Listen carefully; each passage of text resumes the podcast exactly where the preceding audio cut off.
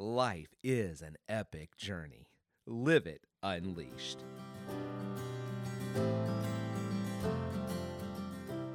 Hey, fellow journeyers, Jeremy here. Welcome back to the Living Unleashed podcast. You know, life is an epic journey, and we want to live it unleashed. God offers us a passionate life. This is a life that is defined by hope, filled with joy, marked by peace, and walks in freedom. Hey, I'm so glad you're here to join us for another week of the Living Unleashed podcast. It is a Monday, and an awesome Monday it is. I hope you had a wonderful celebration over this last weekend as it was Easter weekend. I pray that you had a wonderful time celebrating with family and friends the resurrection of our Lord and Savior Jesus Christ.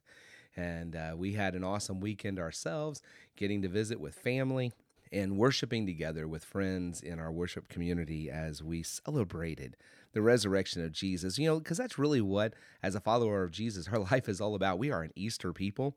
We are a resurrection people, people who have experienced new life in Christ because of his death and resurrection. And we celebrate that, and that is awesome. And today we're going to talk a lot about life. We're going to talk about an engaged life and, and what that means to, for our life to be engaged. And, and to have an engaged life, it's about being passionate. Um, it's about having our where our focus and attention are. A passionate life is an engaged life. We were created to be engaged with life and to have a purpose. We were not created to merely just float along uh, and be idle. We weren't created to just get by. We were created to be passionate. Now, we know this because we were created in God's image, and we're going to talk about that some more on a later date. But being created in Him and realizing that God is a passionate being. I mean, you don't have to read very far in the scripture to find out that God is passionate. He's passionate about us, He's passionate about His creation, um, and He's passionate about us reflecting who He is and having life in Him. And that's what He strives to do constantly is to give us that life even when we've been rebellious. So, you know, he's passionate, so we're supposed to be passionate. And we're meant, we're created to have this kind of engaged life. And so there's a couple of things that happen um, if this engagement gets out of whack. Uh, one thing that happens is if we get in passionate and engaged with something that is not God, well, it has an impact on us that can carry us off course because whatever we are passionate about controls us. Okay, it impacts the decisions we make. Uh, it affects how we how we deal with difficulties and challenges. It affects how we interact with other people. It affects how we make uh, these decisions. I mean, it affects all these things because that becomes the the uh, uh, the filter or the funnel, if you will, that we pass all those decisions through based on what we're passionate about. And so we want to have this engaged life because what we're engaged in has our attention. And and like I said, what has our attention controls us. Now, we have a cat. And you know, cats are not like dogs. You can't call the cat to come here and and and it will. Uh, occasionally he will, but not all the time. Um, more often than not, they sit there and ignore the fact that you're talking to them. Um, but I have found a way to control the cat. And it comes in a little red laser dot. You know, you get one of those laser pointers. Man, you start dancing that around on the floor and you get the cat's attention. And all of a sudden the cat is focused.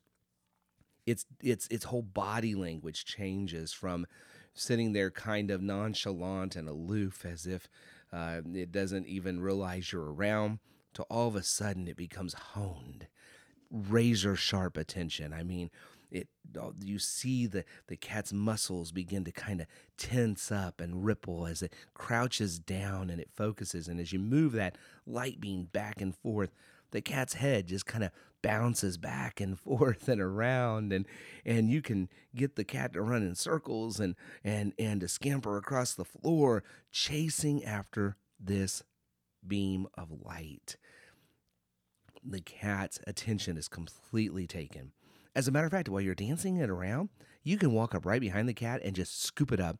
It has no idea you were there. It kind of startles the cat. Um, not because you're going to harm it, because it doesn't realize you're there. And I've often wondered if it was actually something that was dangerous to the cat that came up behind him, would he even notice? Because that red dot has his full and complete attention.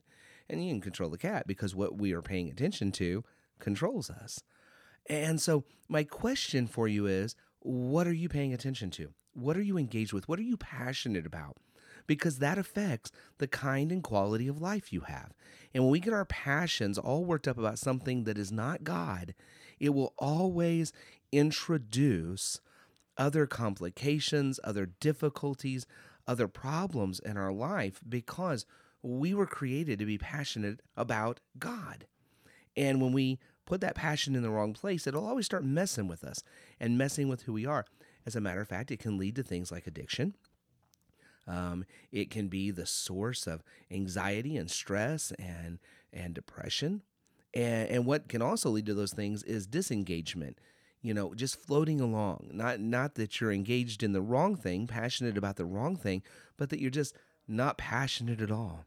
That that life just seems dull and and when that happens, man, we become so susceptible to anxiety and stress and depression and and, and the like because our, our minds will just get carried away with us because we are built we are built by God to be engaged with him to be passionate about him because remember what has your attention what you're passionate about controls you period because it affects everything else that you do. It affects all the other decisions you make. And anything that we're passionate about that has our sole attention is what we're worshiping. Uh, it's what is, and if it's not God, it's an idol. And God is a loving, gracious, wondrous God. And when our attention is on Him, He has our best interests at heart.